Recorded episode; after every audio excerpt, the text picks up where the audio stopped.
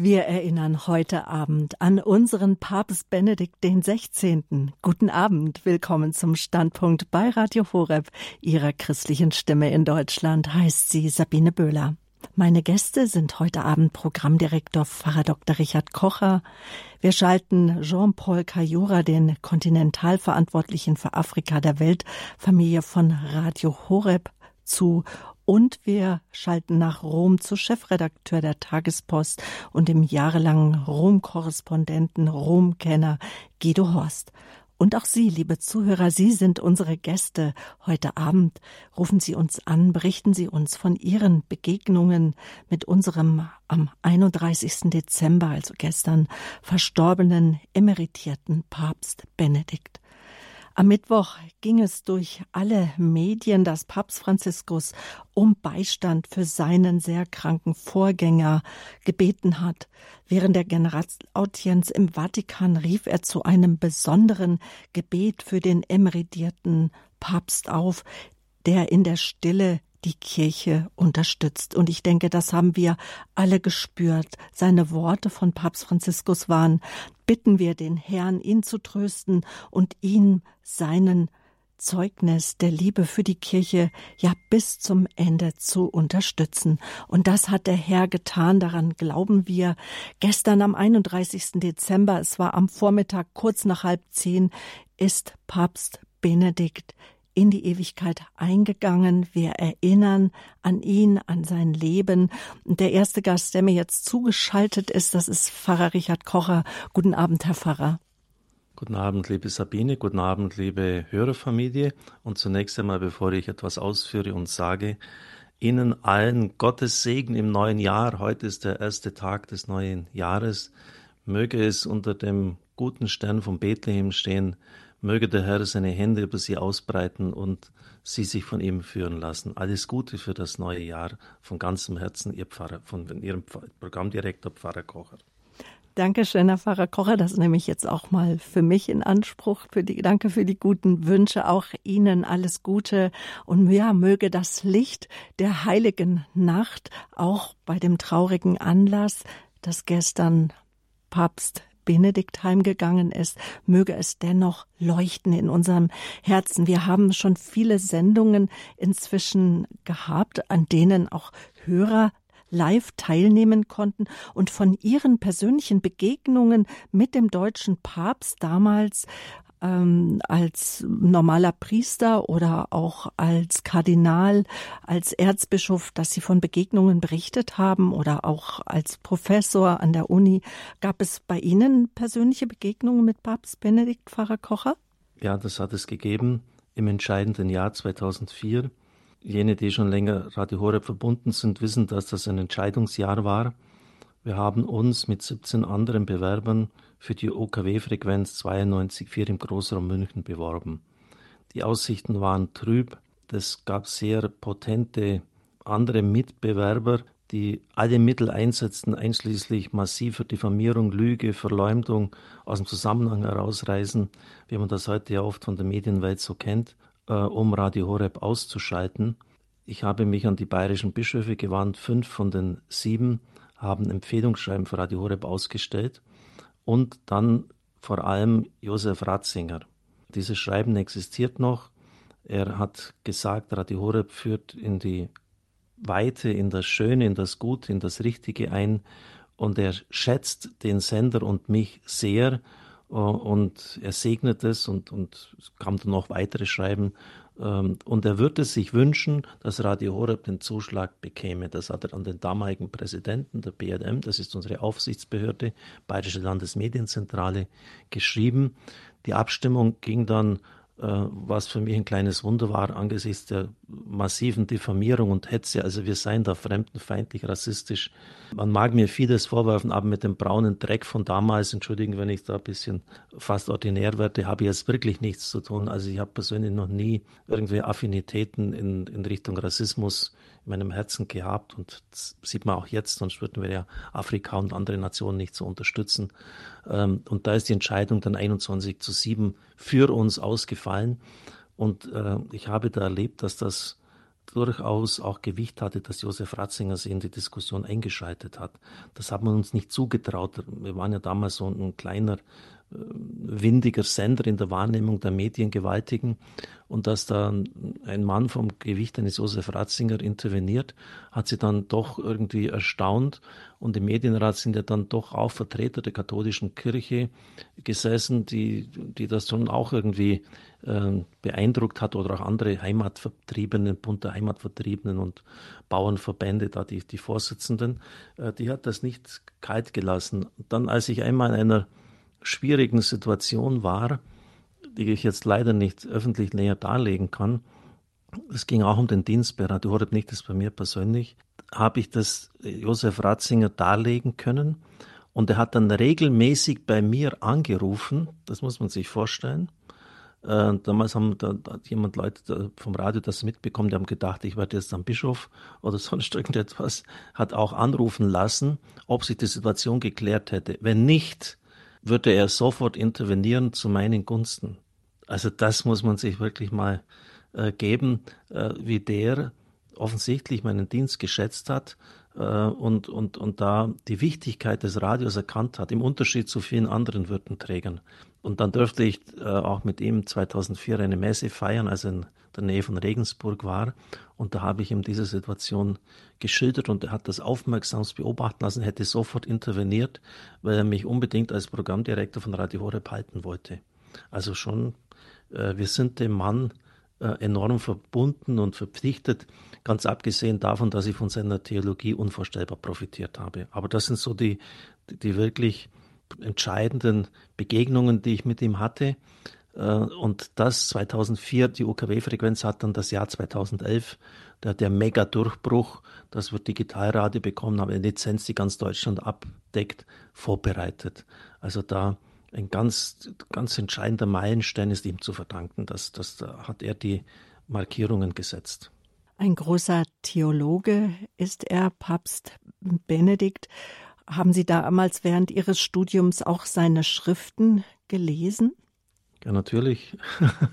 Und ich glaube, man kommt an Josef Ratzinger, wenn man Theologie treibt, nicht vorbei. Das neue Volk Gottes, die Prinzip, theologische Prinzipienlehre, äh, Einführung in das Christentum. Das schüttle ich jetzt einfach so aus dem Ärmel. Viele kleinere äh, Schriften über das Priestertum äh, und dann später dann also auch über die Liturgie. Und allein wenn jetzt schon diese ganze Bandbreite Zukunft des Glaubens erwähne, dann merken Sie, dass er nicht nur auf dem Gebiet der Dogmatik fit war, er hat auch äh, liturgische Bücher, die Standardwerke wurden herausgegeben. Er hat äh, sich zu Fragen der Bibelexegese höchst kompetent geäußert. Sogar im Biblikum hat er äh, referiert zu äh, theologischen Detailfragen, die eigentlich nur Spezialisten interessieren. Also der Mann ähm, war ein Universalgenie auf theologischem Gebiet. Das ist, das ist unglaublich, was der auch auf der Frage der Moral, der, der die verschiedenen Fächer der Theologie abgedeckt hat. Und zwar in einer unglaublich schönen, einprägsamen Sprache. Das ist ja auch wichtig, dass man es äh, gut formuliert rüberbringt und äh, schwierige Sachverhalte so runterbricht, dass die Leute verstehen. Kardinal Meissner hat ihn, und da schließe ich mich voll an, den Mozart der Theologie genannt. Mhm. Mozart ist ja für seine Beschwingtheit bekannt und äh, also auch wie, ich denke immer an die kleine Nachtmusik. Ich bin kein Musikspezialist, aber äh, wie das so beschwingt und, und, und, und so äh, spritzig rüberkommt und, und das ist ihm zu eigen gegeben gewesen. Und gerade mal vier Jahre hat er in München als Erzbischof gewirkt, als er ja 1981 auf Wunsch von Papst Johannes Paul II., dem heiligen Papst, als Präfekt der Glaubenskongregation abgerufen wurde und sozusagen die rechte Hand wurde. Und jeder, der vielleicht auch öffentliche Medien ähm, verfolgt hat, Herr Pfarrer, der wird auch mitverfolgen, dass der Papst schon auch äh, kritisch immer wieder auch gesehen wurde und auch jetzt noch gesehen wird. Man kann kritisch sein, aber man darf nicht unfair sein. Mhm. Und was dort von, an, ich sage es jetzt mal sehr hart, an Schweinereien abgelaufen ist, äh, an Attacken, die so unter der Gürtellinie waren, unfair, das ist wirklich unglaublich, gerade aus dem deutschsprachigen Raum heraus.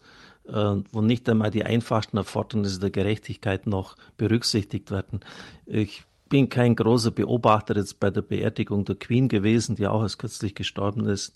Aber das, was ich alles gesehen habe, hat mich gefreut, dass da die Schattenseiten, die die Queen ja auch hatte, denken wir, dass die ganze Situation mit Lady Diana Spencer die hat man eigentlich nicht groß breit getreten. Und jetzt ist gestern eine Sendung gekommen, hat ein Bekannter von mir, der aus der Kirche ausgetreten ist und die Kirche wirklich super kritisch sieht, abgeschaltet, weil sie eine Dreiviertelstunde lang in einer hetzartig äh, aufgemachten Berichterstattung äh, nur darum ging, wie angeblich Papst Benedikt bei der Missbrauchssituation versagt hat. Das Gegenteil ist die Wahrheit. Ähm, in Priesterkreisen ist es bekannt, dass Ratzinger als Kardinal noch diese Fälle des Missbrauchs nach Rom gezogen hat. Man hat es nicht mehr den Ortskirchen überlassen und dann man, man höre und staune, er hat die Behandlung dieser Fälle der Glaubenskongregation anvertraut, nicht der Kleruskongregation. Und er hat dann, so schreibt Hans Zöll, Professor für äh, an der Universität Gregoriana, Mitglied der päpstlichen Kinderschutzkommission, hat dann gesagt, er hat einen Oberstaatsanwalt mit eiserner Hand eingesetzt. Er hat mit eiserner Faust regiert. Jeder Priester wusste, äh, wenn du bei Ratzinger angeklagt wirst, äh, weil diese Fälle gehen nach Rom, äh, dann, dann kannst du dich schon mal im anderen Beruf umschauen. Warum? Nicht, dass jetzt die Kirche äh, die staatliche Gerichtsbarkeit umgeht oder sagt, das brauchen wir nicht, wir machen das selber. Es geht um etwas ganz anderes.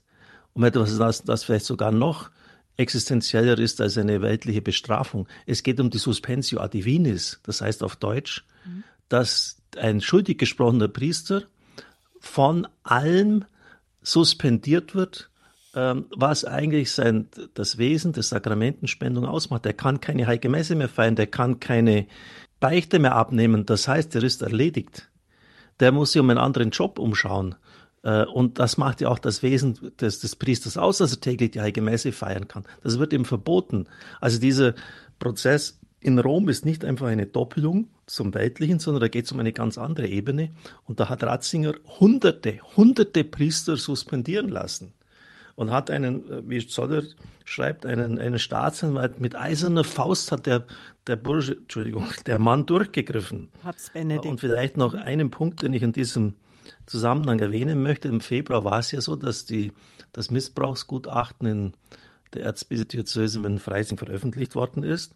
Und da hat der Papst objektiv äh, in dem, was er weitergeben hat lassen, ähm, oder was halt seine Leute da weitergegeben haben, eine Unwahrheit gesagt. Es ging um eine Ordinariatssitzung im Jahr 1980, ähm, wo dann, er hat das später korrigiert, gesagt worden ist, er war nicht dabei.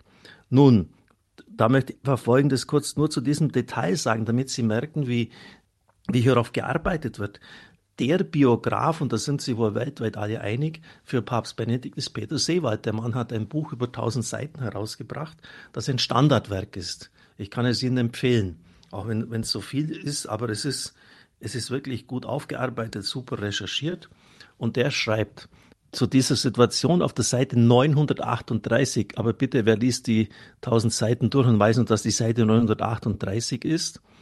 Äh, es ging da um einen Priester, der aus einer anderen Diözese kam und da wurde in der Rotaniatskonferenz besprochen, ob man den aufnimmt. Er war zu einer Strafe auf Bewährung verurteilt worden und zwar zu einer Zeit, als Ratzinger längst Präfekt in Rom war. Als Bischof, und jetzt kommt, das kommt die Sache, hat er 1980 bei einer Sitzung des Ordinariatsrates lediglich zugestimmt, den betreffenden Priester für eine Psychotherapie nach München kommen zu lassen. Generalvikar Gerhard Gruber allerdings hatte den Geistlichen erlaubt, abweichend von diesem Beschluss wieder in der Pfarrei Dienst zu tun. Das ist Faktum und das ist schon veröffentlicht gewesen. Also man kann doch nicht sagen, dass der, der Papst gelogen hätte, wenn das in, in diesem äh, Buch schon, äh, schon bevor das jetzt dieses Missbrauchsgutachten war, schon öffentlich äh, gewesen ist. Noch immer erbieten sich, schreibt äh, Seewald, unzählige Zeitungen darin, mit einer Flut von Doppelseiten sexuellen Missbrauch als ein ausschließliches Problem der katholischen Kirche darzustellen. 99,7 Prozent der Missbrauchsfälle geschehen nicht in der katholischen Kirche. Auch wenn die Fälle zum Großteil 30 bis 50 Jahre zurückliegen und meist nicht sexuelle Übergriffe, sondern überzogene Strenge betreffen. Papst Benedikt wurde vorgehalten, er schweige zu den Vorfällen. Die Berichterstattung gleicht einer Kampagne, was auch an den Mechanismen der modernen Welt, Medienwelt liegt. Nicht alle Themen eignen sich für eine Rallye, aber da, wo das Thema ein Potenzial zu einem dauerhaft verwertbaren Skandal hat, klingt das für viele Journalisten wie in einem Jackpot, Jackpot, der endlich geknackt werden kann. Also der, der hat natürlich die Sprache drauf, der Seewald, äh, der Journalisten. Das ist wie eine Rallye, wie ein Jackpot, den man knacken kann. Und da stürzt man sich drauf wie die Geier auf die Beute äh, und lässt oft, das hat er auch in vielen Fällen dokumentiert, Seewald hat da wirklich klasse recherchiert, jegliches Erfordernis der Gerechtigkeit außer außen vor. Und Peter Seewald war auch gestern schon bei uns auf Sendung. Günter Lindinger hat ihn interviewt, alles nachzuhören auf www.horeb.org oder vielleicht haben Sie auch schon die Radio Horeb App heruntergeladen. In Erinnerung an Papst Benedikt den 16. die Sondersendung Der Standpunkt der angekündigte Standpunkt Exodus 90, eine Reise in größere Freiheit, ist verschoben auf Montag, auf morgen 13 Uhr. Dann begrüße ich meine Gäste. Der Weltkatechismus feiert Geburtstag und zwar seinen 40, äh, ja, 30. Geburtstag feiert er und mit dem Redaktionsteam war ja auch Papst Benedikt. Ja, das Johannes Paul II. hat den besten Theologen seiner Zeit, und das war Josef Ratzinger, äh, geholt nach Rom. Und es ist hochinteressant, wie äh, Johannes Paul II. den Katechismus der katholischen Kirche äh, einschätzt. Der 11. Oktober 92 war 92, merken Sie sich das Datum, aus der Sicht von Papst Johannes Paul II. der Tag, an dem in gewisser Hinsicht das Zweite Vatikanische Konzil zu Ende ging. Wie bitte? 30. Es ging doch am 8. Mhm. Dezember 65 zu Ende, mhm. aber doch nicht 92. Warum? Der Papst hat den Jahrestag des Konzilsbeginns gewählt, um das letzte große Werk des Konzils zu vollenden, einen Katechismus für die Weltkirche. Und da holte er sich den besten Theologen seiner Zeit, den Erzbischof von München, obwohl der sich eigentlich dagegen gesträubt hat. Er ließ aber nicht locker. Das war übrigens einer äh, der äh, äh, etwas ganz Entscheidendes von Johannes Paul II. Er hat die Größe von Josef Ratzinger nicht nur ertragen, sondern bewusst akzeptiert und viele können das nicht, auch in unserer Kirche nicht. Wie oft hat der Papst Johannes Paul II. gesagt, wir müssen Ratzinger noch fragen. Der hatte überhaupt gar kein Problem gehabt. Der und Johannes Paul II. war eher philosophisch orientiert, philosophische Ethik, während Papst, ähm, während sein Nachfolger dann, Benedikt dann, äh, Dogmatiker war. Also man hat ihn immer äh, konsultiert und der hatte richtig, ich sage es jetzt mal so, so umgangssprachlich, richtig Schiss, das zu tun. Warum?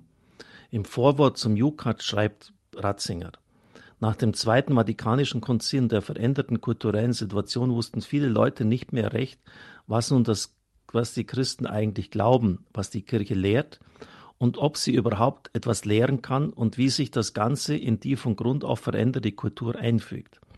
Hat sich nicht das Christentum als solches überholt? Kann man vernünftigerweise heute noch gläubig sein? Das waren Fragen, die auch gute Christen sich stellten. Papst Johannes Paul II. hat damals einen kühnen Schluss gefasst. Er entschied, die Bischöfe aus aller Welt zusammen ein Buch schreiben zu lassen, in dem sie auf diese Fragen Antwort geben würden. Er vertraute mir, also Josef Ratzinger, die Aufgabe an, die Arbeit der Bischöfe zu koordinieren und dafür Sorge zu tragen, dass aus den Beiträgen der Bischöfe ein Buch würde. Ein richtiges Buch, nicht eine Zusammenstellung von vielerlei Texten. Das Buch sollte den altmodischen Titel Katechismus der katholischen Kirche tragen, aber durchaus etwas Aufregendes und etwas Neues sein. Es sollte zeigen, was die katholische Kirche heute glaubt und wie man vernünftigerweise heute noch glauben kann. Ich war erschrocken über diesen Auftrag.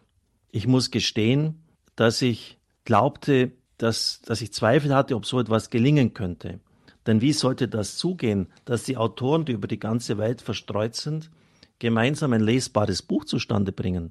Wie sollten Menschen, die nicht nur geografisch, sondern auch intellektuell und spirituell auf verschiedenen Kontinenten lebten, zusammen einen Text schaffen, der eine innere Einheit bilden sollte und der über Kontinente hin verstehbar ist? Ich weiß noch, wie das während meiner Zeit meiner Promotion äh, heftig diskutiert wurde, geht gar nicht, funktioniert nicht, kann man nicht machen. Ratzinger weiter dazu kam, dass sich auch diese Bischöfe nicht einfach als individuelle Autoren schreiben sollten, sondern im Kontakt mit ihren Mitbrüdern, mit ihren Ortskirchen. Ich muss gestehen, auch heute noch erscheint mir das als ein Wunder, dass dieser Plan gelungen ist. Wir trafen uns drei oder viermal eine Woche im, im Jahr, das ist viel, also fast einen Monat insgesamt, diskutierten leidenschaftlich über die einzelnen Stücke, die in der Zwischenzeit gewachsen waren. Soweit Josef Ratzinger. Das hat der redigiert. Äh, das muss man sich mal vorstellen, also diese Theologen weltweit zusammenzubringen und dass das nicht nur ein ja, verschiedene Beiträge von verschiedenen, sondern äh, verschiedenen Theologen sind, so eine Einheit darstellt. Die katholische Kirche hat 1,34 Milliarden Mitglieder und hat in vielen Ländern heute vitale Zuwachsraten. In der westlichen Hemisphäre liegt sie wie in einem Todeskampf. Und das hat nicht nur mit dem Missbrauch zu tun, es hat mit dem radikalen Autonomiedenken der heutigen Leute, der Menschen zu tun und einer fundamentalen Gotteskrise in den westlichen Ländern. Man braucht keinen Herrn mehr über sich. Das hat Josef Ratzinger sehr klar gesehen und wir können heute heilfroh sein, dass wir den Katechismus haben. Aus ganzem Herzen danken. Papst Franziskus sagt, studiert den Katechismus mit Leidenschaft und Ausdauer. Opfert Lebenszeit dafür. Studiert ihn in der Stille eurer Zimmer. Lest ihn zu zweit, wenn ihr befreundet seid. Bildet Lerngruppen und Netzwerke. Taucht euch, tauscht euch im Internet aus. Bleibt auf jede Weise über euren Glauben im Gespräch. Ihr müsst wissen, was ihr glaubt. Also da hat äh, der Franziskus sich vollkommen unmissverständlich und eindeutig für den Katechismus positioniert. Es, es ist ja kein Geheimnis, dass etliche Verantwortungsträger, etliche Bischöfe unserer Kirche den Katechismus in einigen nicht unwesentlichen Punkten geändert haben möchten. Und auch da zeigt Franziskus klare Kante etwa im Hinblick auf Homosexualität. Es steht alles im Katechismus der katholischen Kirche, äh, was dort zu sagen ist. Also er verweist gerade ausdrücklich bei diesem schwierigen Thema auf das, was damals im Katechismus der katholischen Kirche gelehrt worden ist. Und das ist wirklich wahre Synodalität, das gemeinsame Suchen nach der Wahrheit im Hören auf das Wort Gottes. Und das endet nicht eher, bevor nicht Einmütigkeit herrscht. Bernhard Meuser schreibt dazu, Parlamentarismus ist im Vergleich dazu ein Kinderspiel. Also, dass man diese ganzen verschiedenen Sichten und, und, und, und Positionen äh, in eine Einheit zusammenbringt. Und das, das war das, das Meisterstück von Josef Ratzinger gewesen. Und da sind wir heute noch dafür dankbar. Und auch die Sendereihe Katechismus hat einen ganz festen Ort bei Radio Horeb, täglich 16.30 Uhr. Ja, können Sie einschalten zum Katechismus und äh, in lebhaften Sendungen auch äh, über den einiges über den Glauben erfahren. Radio Horeb Leben mit Gott. Das ist unser Motto. Ähm, wir möchten heute Abend Danke sagen äh, einem großen Mann, einem großartigen Priester, dem emeritierten Papst Benedikt, der von uns gegangen ist, der hoffentlich jetzt auch vom Himmel aus uns geleitet. Und ja, Dank wollen wir ihm sagen. Ja, das möchte ich jetzt tun. Und zwar anhand einer Veröffentlichung in der Zeitschrift Fatima ruft. Das war fünf Jahre nachdem Papst äh, Benedikt im Amt war. Und ich möchte das nicht einfach so runterrattern und deshalb bitte ich die Regie, dass sie einfach so ein bisschen Musikbett im Hintergrund einspielt. Und ich werde das langsam und meditativ vorlesen, damit man einfach mal ein bisschen wieder klar sieht, was der Papst geleistet hat. Danke für die Jesusbücher. Jesus von Nazareth, drei Bände. Eine Auslegung von einer unsagbaren Tiefe, äußerst wertvoll, unter Einbeziehung auch der modernsten der gegenwärtigen biblischen Exegese. Danke für die wunderbaren Enzykliken, besonders Deus Caritas ist die erste Enzyklika. Danke für die Reisen zu den Gläubigen aller Kontinente. Danke für den Weltjugendtag in Köln. Was ist da aufgebrochen? Denken Sie nur an Night Fever und vieles andere mehr. Ich selber war mit dabei. 1,1 Millionen Jugendliche. Wir haben da auf dem, damals noch auf dem freien Feld übernachtet. Äh, völliges Schweigen, als die, eine, die Eucharistie aus der Monstranz ausgestellt, 1, ausgestellt war. 1,1 Millionen im Gebet verbunden. Das muss man erlebt haben. Das kann man gar nicht ins Wort bringen. Danke für die Bemühungen um die Einheit der Kirche, für die ausgestreckte Hand in alle Richtungen. Was ist der kritisiert worden? Wäre er auf die Lefebvre-Leute zugegangen, auf Pius X. Und wie hat man das immer, warum, ja, ein Schmerz, dass das eigentlich von denen, obwohl das so entgegengekommen ist und so viel kritisiert worden ist dafür, dass man das nicht aufgegriffen hat. Danke für persönliche Begegnungen mit kirchlichen Missbrauchsopfern und den vollkommen unmissverständlich klaren Brief an die irischen Katholiken. Danke für die Ausrufung des Paulusjahres. Danke für das Priesterjahr. Danke für das Jahr des Glaubens. Besonders auch die, die Katechesen für die Priester. Danke für die vielen Bücher, die du geschrieben hast. Für die tiefen spirituellen, wegweisenden Predigten und Generalaudienzen. Danke für dieses starke Bemühen um Frieden zwischen den Regionen im Nahen Osten. Danke für den Mut, dem Zeitgeist zu widerstehen und sich nicht von den Massenmedien treiben zu lassen. Danke auch für deinen Impuls der Entweltlichung. Unser Bischof von Augsburg hat das ja, jetzt auch in seiner aufrüttelnden Ansprache aufgegriffen. Danke für dein Bemühen, Glaube und Vernunft zu versöhnen, Fides et Ratio. Danke für deine Treue zur Tradition und die spirituellen Grundlagen des Glaubens. Danke für dein Bekenntnis zu Ehe und Familie, zum Lebensrecht der Ungeborenen, zur Würde jedes einzelnen Menschen. Danke für den Mut einer säkularisierten Welt zu bezeugen, es gibt eine Wahrheit, es gibt einen Gott und es gibt ein Gericht. Danke, dass du nie ein böses Wort über andere gesprochen hast, obwohl du immer wieder unfair und gemein attackiert wurdest. Danke, dass du trotz deines hohen Alters jeden Tag damals als Papst die Last vieler Pflichttermine, Audienzen, Reisen und Begegnungen auf dich genommen hast. Danke, dass du trotz deiner großen intellektuellen Fähigkeiten stets demütig und bescheiden geblieben bist. Danke für dein Gebet. Danke, dass du Maria, die Mutter Jesu, uns nahegebracht hast. Und zum Schluss, danke, lieber Papst Benedikt, dass ich in einer schwierigen Situation des Radios wusste, es kann mir nichts passieren. Der zweite Mann, 2004 war das, in unserer Weltkirche hält die Hand über mir. Danke, Papst Benedikt. Danke.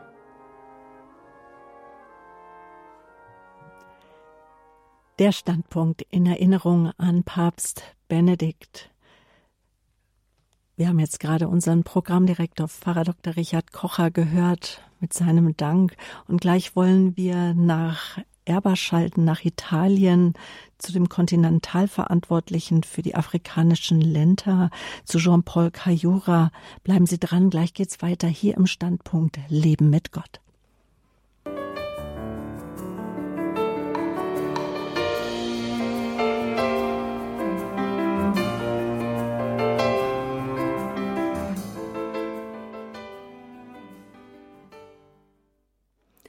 Wir erinnern an Papst Benedikt, dem emeritierten Papst, der von uns gegangen ist, der gestern gestorben ist. Um neun Uhr und 34 Minuten, also kurz nach halb zehn, ist er von uns gegangen. Er war der 265. Nachfolger des heiligen Petrus und nach 482 Jahren, so sagen es die Chroniken, der erste Deutsche auf dem Stuhl Petri und frisch gewählt ist er auch gleich im August, im April wurde er gewählt, ist er gleich im August auf die erste Auslandsreise gegangen in seine Heimat zum 20. Weltjugendtag nach Köln. Der Kölner Kardinal Joachim äh, Meissner sagte im Rückblick darauf bei EWTN, das war der erste Weltjugendtag mit zwei Päpsten, einer unten und einer oben.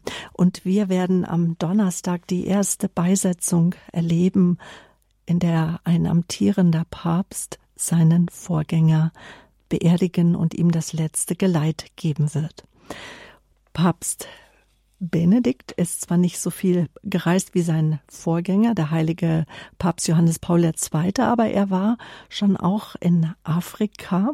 Er war 2009 in Kamerun und in Angola und zwei Jahre später in Benin und nochmal zwei Tage, zwei Jahre später hat er dann seinen Amtsverzicht bekannt gemacht. Mit Jean-Paul Cayora wollen wir nun auf das Lebenswerk von Papst Benedikt XVI. sprechen. Jean-Paul Cayora ist Kontinentalverantwortlicher der Radio Maria Weltfamilie und der Motor aller Afrika-Projekte. Sicherlich ist er Ihnen bekannt aus unserem jährlichen ähm, Radio Horeb Spendenmarathon, dem Mariathon. Pfarrer Kocher wird für uns übersetzen. Die beiden sprechen Italienisch miteinander. Und ich sage jetzt einen herzlichen guten Abend nach Erba. Willkommen, frohes neues Jahr. Buonasera, Erba, e benvenuto e buon anno nuovo. Buon anno, padre Richard Cocker e buon anno, cari ascoltatori. Also er wünscht äh, dem Radio, den Zuhörern und mir auch ein gutes neues Jahr. Jean-Paul, Papst Benedikt ist sehr alt geworden, 95 Jahre. Und dieses Alter ist doch gerade für Afrikaner, sie sind in Ruanda geboren, doch etwas Besonderes, oder? Ähm, è morto nell'età di 95 anni e come si vede una persona che muore in Africa con questa età?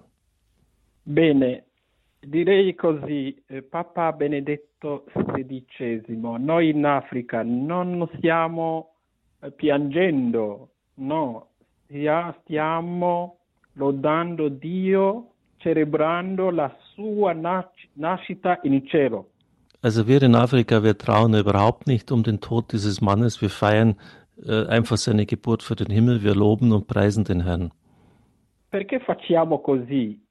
Warum machen wir das so?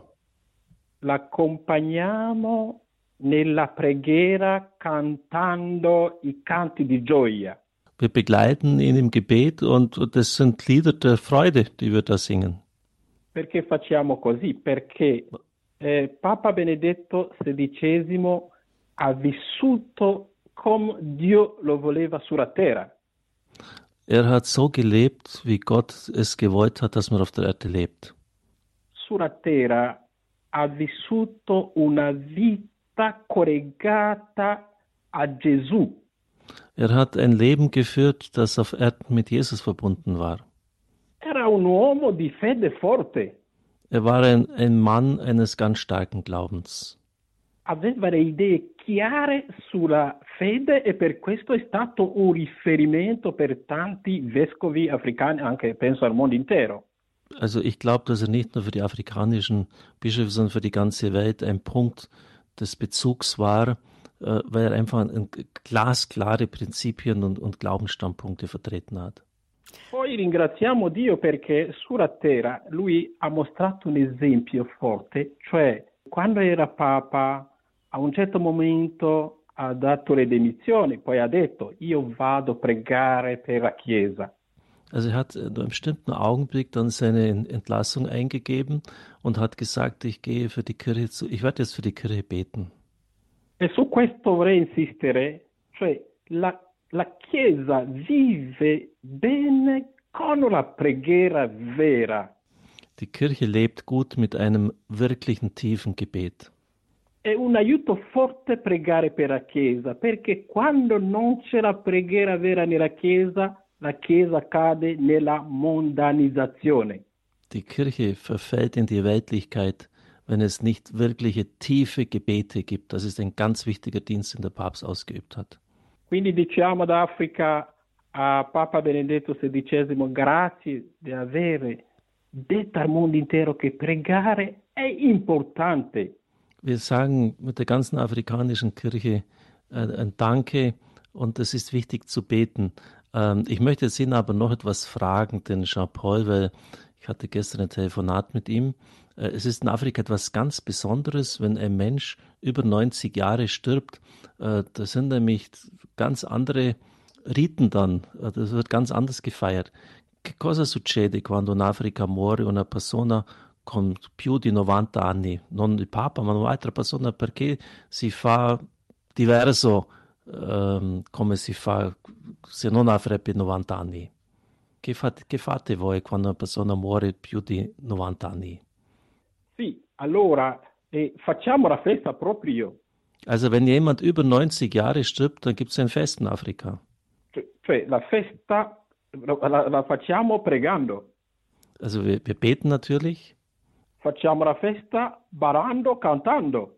Wir, wir, wir tanzen und wir singen.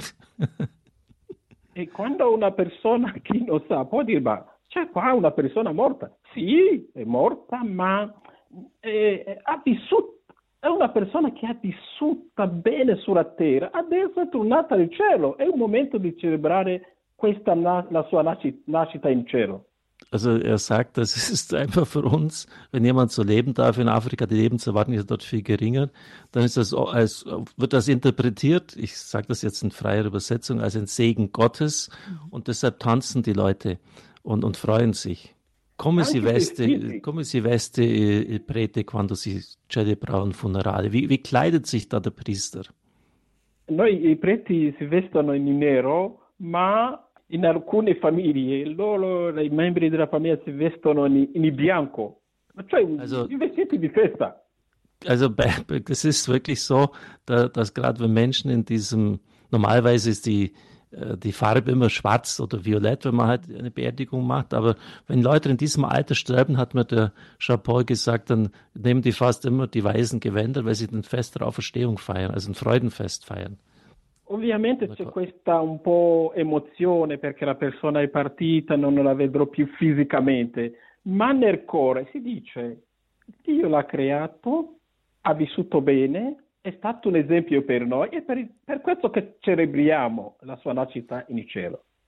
Also natürlich sind da Augenblicke des, des Trauer. Wir sehen nicht mehr physisch, er ist weggegangen, Äh, aber im Herzen freuen wir uns, dass er jetzt einfach heimgehen darf und die Fülle des Lebens erleben darf. Und deshalb feiern wir und, und, und, und, und, und festen, machen ein Fest, ja. Mhm. Welche Rolle hat denn der Papst in Afrika gespielt, Jean-Paul Cayora? Che ruolo aveva fatta, fatto il Papa in Africa? Che ruolo? Come, come vedete voi il suo magisterio in Africa? Allora, Papa Benedetto XVI come lo dicevo, è stato un riferimento teologico per tanti vescovi africani. Also für unzählige Bischöfe in Afrika war einfach ein, ein theologischer Bezugspunkt. Come lo sapete, prima di diventare Papa era prefetto della Congregazione per la Dottrina della Fede. Wie ihr wisst, war er ja, bevor er Papst wurde, Präfekt der Glaubenskongregation ha dato anche un vero esempio perché ha collaborato molto bene con San Giovanni Paolo II. Und, und es ist ja bekannt, dass er mit Johannes Paul II. Äh, Hand in Hand gearbeitet hat, dass es eine enge Kooperation war. Cioè, ci è piaciuto che eh, San Giovanni Paolo II viaggiava tanto, ma a casa aveva una persona di fiducia, di forte fede che è Benedetto XVI. Also der Papst Johannes Paul II. war ja ständig auf Reisen, der war ja immer unterwegs. Und da muss einer das Haus hüten. Und das war Papst, das war der spätere Papst Benedikt, das war Josef Ratzinger. Der hat einfach zu Hause sozusagen aufgepasst, dass nichts anbrennt. aber er war ja auch, aber er war ja auch äh, zweimal. Vi dico, e vi dico che finora, fino adesso, io viaggio tanto incontro tanti vescovi, hanno una grande stima di Benedetto XVI. Also Johannes äh, Jean-Paul reist natürlich unglaublich viel in Afrika an der ganzen Welt herum äh, und hat wie fast kaum jemand anderen in unserer Karriere Kontakt mit den Bischöfen und alle haben einen, einen unglaublichen Respekt vor der Lebensleistung von, von Papst Benedikt. Mhm. Wie wurde dann sein Rücktritt in Afrika aufgenommen? Quando ha smesso il suo compito di Papa, come è stata la reazione in Africa? Bene, prima di tutto è stato un shock. War, ich muss ganz ehrlich, am Anfang war es ein Schock. Perché non era nell'abitudine di sapere che un Papa può dare le dimissioni. Es, man hat einfach das nicht damit gerechnet, dass ein Papst eine Entlassung einreichen kann. Ma quando è si è saputo il perché Papa Benedetto ha dato le dimissioni e vi dico che tanti hanno ammirato il suo gesto coraggioso. Uh, und, aber im Laufe der Zeit haben dann viele diese, die, diese unglaubliche Geste als einen Ausdruck der Demut verstanden und angenommen. Perché le sue dimissioni sono state viste armeni in Africa come un gesto di umiltà e di amore per la Chiesa. Das wurde in Afrika als ein Gest der Liebe und der Demut für die Kirche aufgefasst. Mhm. Cioè, è stato visto come dire, io benedetto mi ritiro, ma perché vorrei che la Chiesa di Dio possa essere governata di più, adesso ho le limiti legate alla mia età, ma la Chiesa deve camminare bene sempre. Die Kirche muss gut unterwegs sein. Ich habe meine Grenzen erkannt. Ich kann das nicht mehr und deshalb äh, muss ich meinen Platz räumen. Das hat, also so sinngemäß, das hat Benedikt genau richtig gemacht. Io vorrei dare la mia testimonianza personale. Io mi trovavo proprio a Roma, a, San Pietro. Mein persönliches Zeugnis, ich war damals in Rom bei St. Peter. Anche io quando ho saputo questo ho avuto un po' di shock e poi sono andato alla sala stampa. Ich war da wirklich schockiert, als ich das gehört habe und bin dann in den Pressesaal gegangen, die Sala Stampa. Il shock era perché io l'avevo un grande stima, era una personalità molto, una guida spirituale a livello mondiale. Also für mich, ich hatte einen unglaublichen Respekt vor dem Mann und eine große Achtung auch uh, auf Weltebene, was der Mann geleistet hat. E poi nella sala stampa, quando ho saputo i motivi, cioè che ha voluto che la Chiesa possa sempre andare avanti bene, perché non aveva più le forze fisiche legate anche alla sua età, io ho detto nel mio cuore, questo uomo sarà santo un giorno. Also als ich das dann erfahren habe, dass er einfach keine Kräfte mehr hat und dass er will, dass die Kirche gut weitergeht, dass er das nicht mehr ähm, leisten kann, habe ich mir im Herzen gewusst, das wird eines Tages ein Heiliger werden. Das ist die, das ist die Entscheidung eines Heiligen. Penso che anche tanti, vescovi, tanti papi adesso penso, eh, seguiranno il suo esempio, cioè sapere dire a questo momento non lo posso più, meglio che gli altri prendano la barca di Pietro per portare la Chiesa, della, la Chiesa di Dio sempre avanti. Und ich glaube, dass auch andere Bischöfe diesem Beispiel folgen können und sie sagen, da müssen halt andere dieses Schiff des Petrus besteigen, wenn ich selber die Kräfte nicht mehr habe. Aber die Kirche muss gut regiert werden. Wenn ich es nicht mehr kann, dann muss ich einfach das aufgeben, einem anderen anvertrauen. Molto, danke, molto danke. grazie. Genau, danke schön. Grüße danke. nach Erwa an Jean-Paul Cayura, Kontinentalverantwortlichen der Radio Maria Weltfamilie, Afrika-Spezialist der Radio Maria Weltfamilie. Grüße auch an die Familie, Jean-Paul. Cordiali saluti alla tua famiglia e a tutta la famiglia mondiale di Radio Maria. Vi ringrazio, tanti auguri eh, Padre Richard, lo staff di Radio Horeb, tutti gli ascoltatori. Come sapete siamo amici e vi ringrazio per l'aiuto che fate sempre per il continente africano. Also dankt jetzt zunächst einmal, der Dank dann für den äh, Einsatz von uns für den afrikanischen Kontinent. Äh, liebe Grüße an die Zuhörer, an das, an das Staff, also die, die ganze Personal und an mich persönlich. Danke. Ja, die Beisetzung von Papst Benedikt, die wird am Donnerstag stattfinden. Das ist der 5. Januar. Radio Horeb wird diese Beerdigung übertragen in Ton und Bild berichten wir live aus Rom ab 9.25 Uhr das Requiem für Papst Emeritus Benedikt XVI. Und wir haben ja auch gefragt, wer vielleicht nach Rom reisen möchte. Und wer auf jeden Fall nach Rom reist, das ist das Bayerische Pilgerbüro. Wir haben jetzt Patricia äh, Jagilla. Sie ist Leiterin der Abteilung Produktmanagement im Bayerischen Pilgerbüro München ähm, auf Sendung.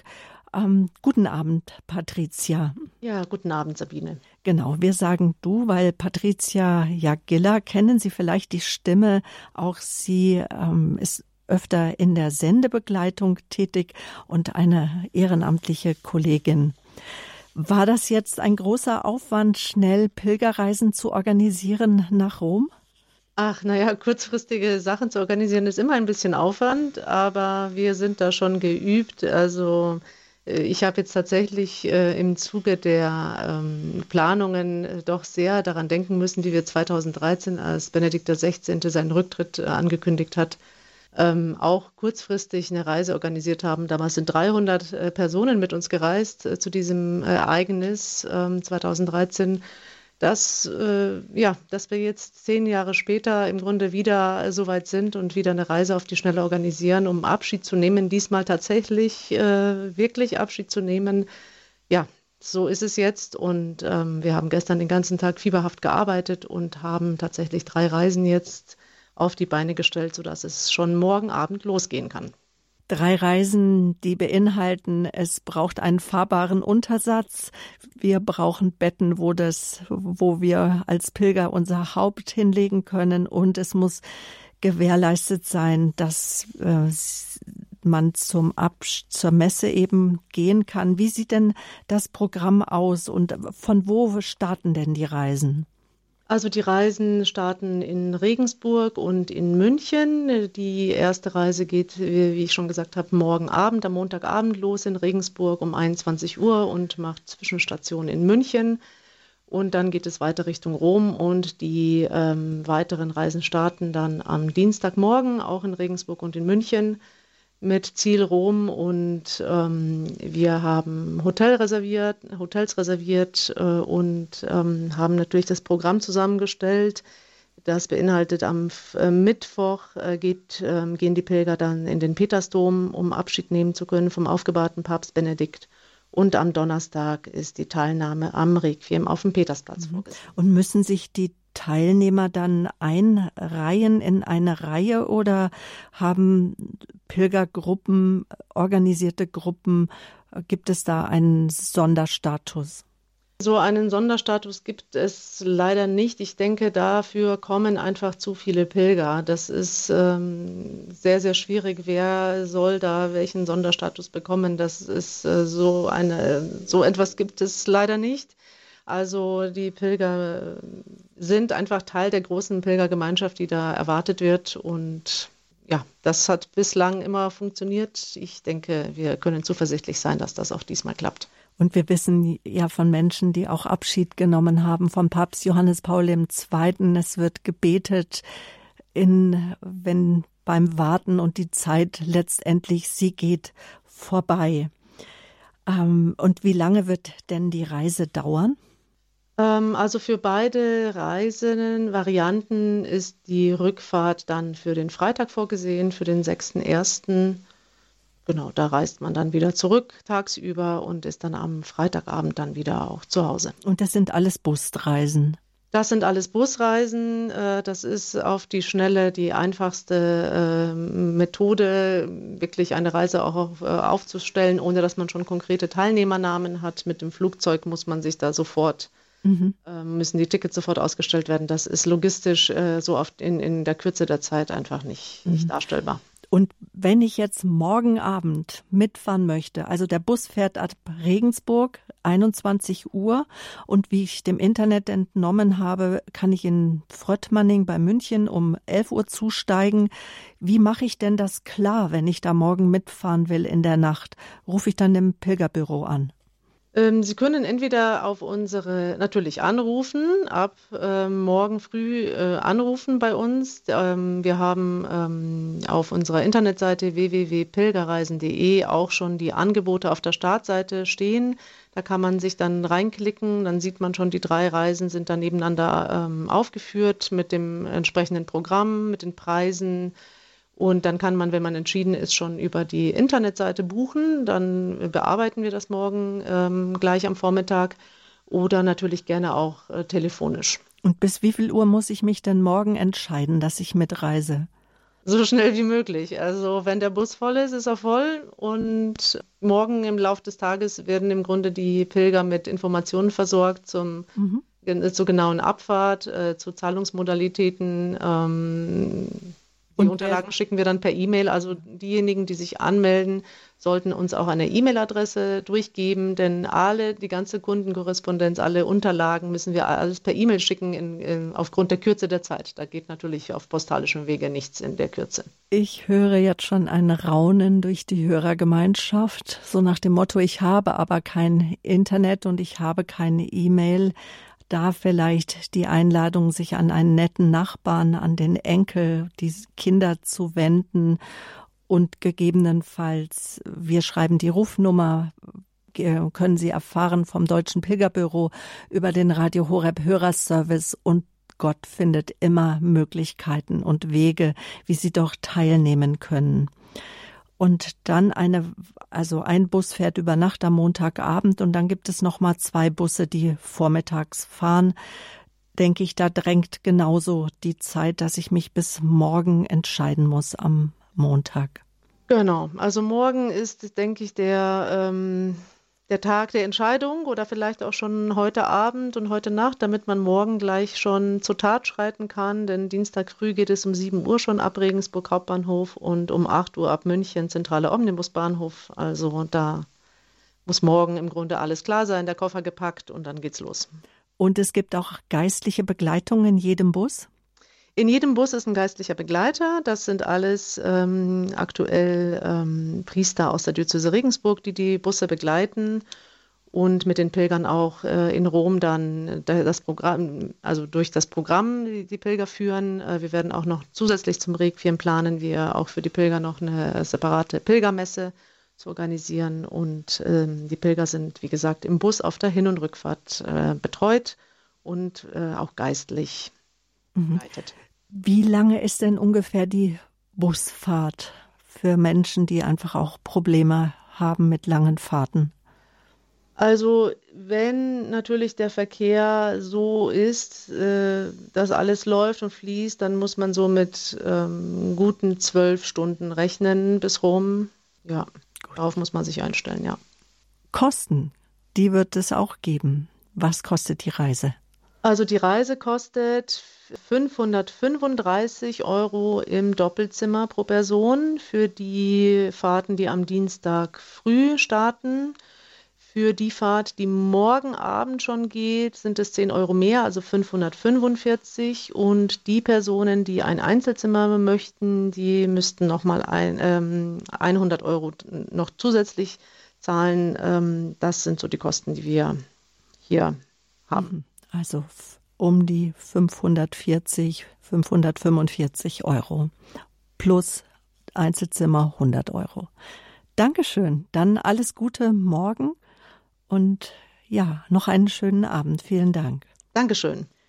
Bevor ich jetzt mit Ihnen, liebe Zuhörer, noch einen Moment weiter rede, wir haben noch äh, Pfarrer Martin Seefried in der Leitung von der Jugend 2000, denn auch die Jugend 2000 hat einen Bus organisiert nach Rom vom 3. bis 6. Januar. Guten Abend, Pfarrer Seefried. Guten Abend. Gibt's denn da noch Plätze? Ja, tatsächlich.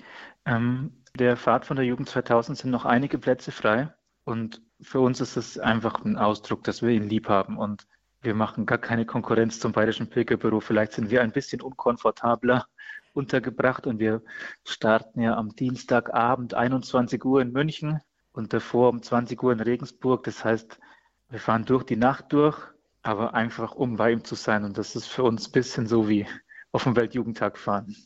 Und auch die Informationen zu dieser Reise haben wir verlinkt auf unserer Homepage www.horeb.org. Ja, mögen einfach viele Menschen den Weg nach Rom finden, auch in Gemeinschaft singen, beten, innehalten, sich gemeinsam freuen über den verstorbenen Papst Benedikt, aber auch gemeinsam trauern, vielleicht auch sogar weinen. Wer sich anmelden möchte, kann das äh, telefonisch tun oder wie kann ich ähm, Teil der Reise werden? Also unsere Reiseorganisatoren, die sind selbst gerade in Medjugorje und die fahren tatsächlich mit dem Bus von Medjugorje dann nach Rom. Das mhm. wird also sicher auch eine interessante Fahrt. Darum sind die telefonisch gerade schlecht zu erreichen, aber die gehören zur Jugend 2000 Regensburg. Darum kann man an info@regensburg.jugend2000.org ähm, E-Mails schreiben und dann, wir sind nicht so professionell, so dass man eine persönliche E-Mail dann zurückkriegt, wo dann die Infos drinstehen, wo ganz genau der Bus startet.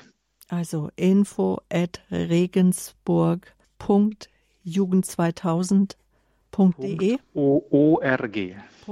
.org.